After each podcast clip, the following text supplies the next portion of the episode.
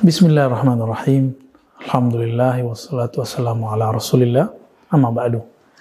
Sahabat-sahabat makan Allah, ada satu persoalan yang muncul di kalangan pengamal zikir. Zikir itu ada metodenya. Metode berzikir ini diramu oleh ulama-ulama kita yang ahli. Jika dalam hukum zahir disebut dengan manhaj mazhab, maka dalam ilmu kolbu, ilmu zikir disebut dengan tariqah.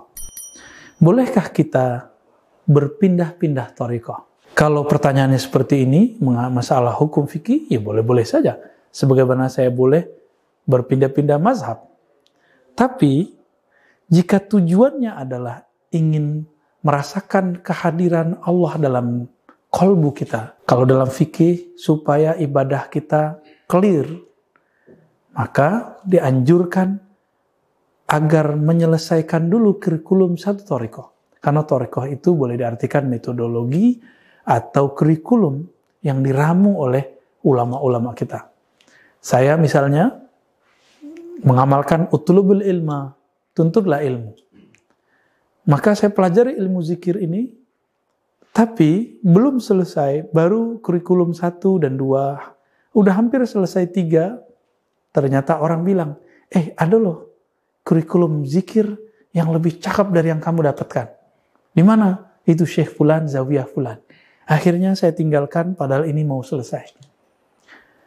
Di sana kita zikir lagi, dapat kurikulumnya, kurikulumnya misalnya ada lima, sudah hampir empat.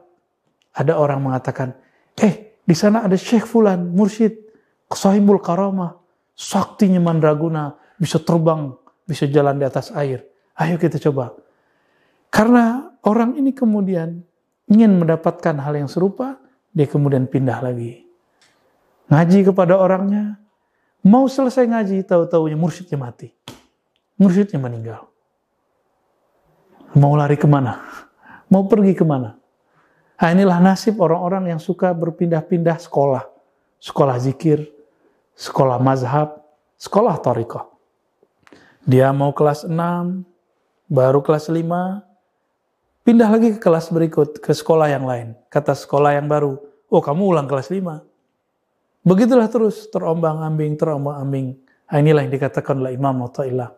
Min jahlil murid, ciri-ciri si murid mengidap penyakit kejahilan. Apa itu? Dia meninggalkan keyakinan dalam dirinya karena mendengarkan kata-kata orang dari luar dirinya. Maka teman-teman yang melakukan Allah, jika kita belajar kepada seorang syekh, seorang guru, selesaikan kurikulum zikirnya. Setelah selesai menurut si guru, bukan menurut kita. Maka kita minta izin kepadanya untuk belajar kepada guru yang lain. Begitulah dulu masyaikh-masyaikh kita berbuat, bekerja, bermuamalah dengan muridnya. Bahkan beberapa masyaikh mengatakan, sekarang kamu boleh berguru ke siapa saja. Jadi bagaimanakah kondisi ini sebenarnya? Teman-teman yang makan Allah, sampai seseorang matang, mengalami, mencapai kematangan spiritual, baru dia boleh berpindah-pindah guru, berpindah mazhab, berpindah torekot. Hatta walaupun dia belajar seribu torekot, tapi dia sudah matang di satu torekot saja, itu cukup.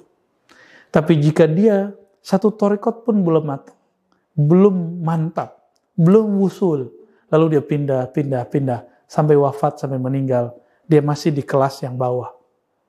Karena mendengarkan kata-kata orang. Jadi, uh, saran dari ulama-ulama kita, inilah bagian dari kata istiqomah itu. Ihdinas siratal mustaqim.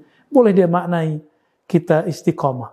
Bahkan dalam hadis yang dikatakan dalam hadis Imam Bukhari, riwayat Sayyidah Aisyah, Allah cinta amalan uh, yang mudawam, yang itu dimudawamahkan dikontinyukan, yang kita istiqomah di situ wa inqallah.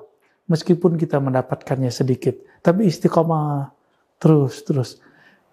Bayangkan jika air hujan bisa melobangi batu yang keras, apalagi kalimatullah, nama Allah, Ismul Jalalah, Ismullah, Huwallah, La ilaha illallah, pasti bisa melembutkan, memecah kekakuan, kebekuan yang ada dalam jiwa kita. Silakan beramal dengan torikoh yang pernah dipelajari, istiqomah dengan mazhab yang dianut, insya Allah. Satu saja cukup yang penting sampai daripada banyak tapi terbangkalai. Wassalamualaikum warahmatullahi wabarakatuh.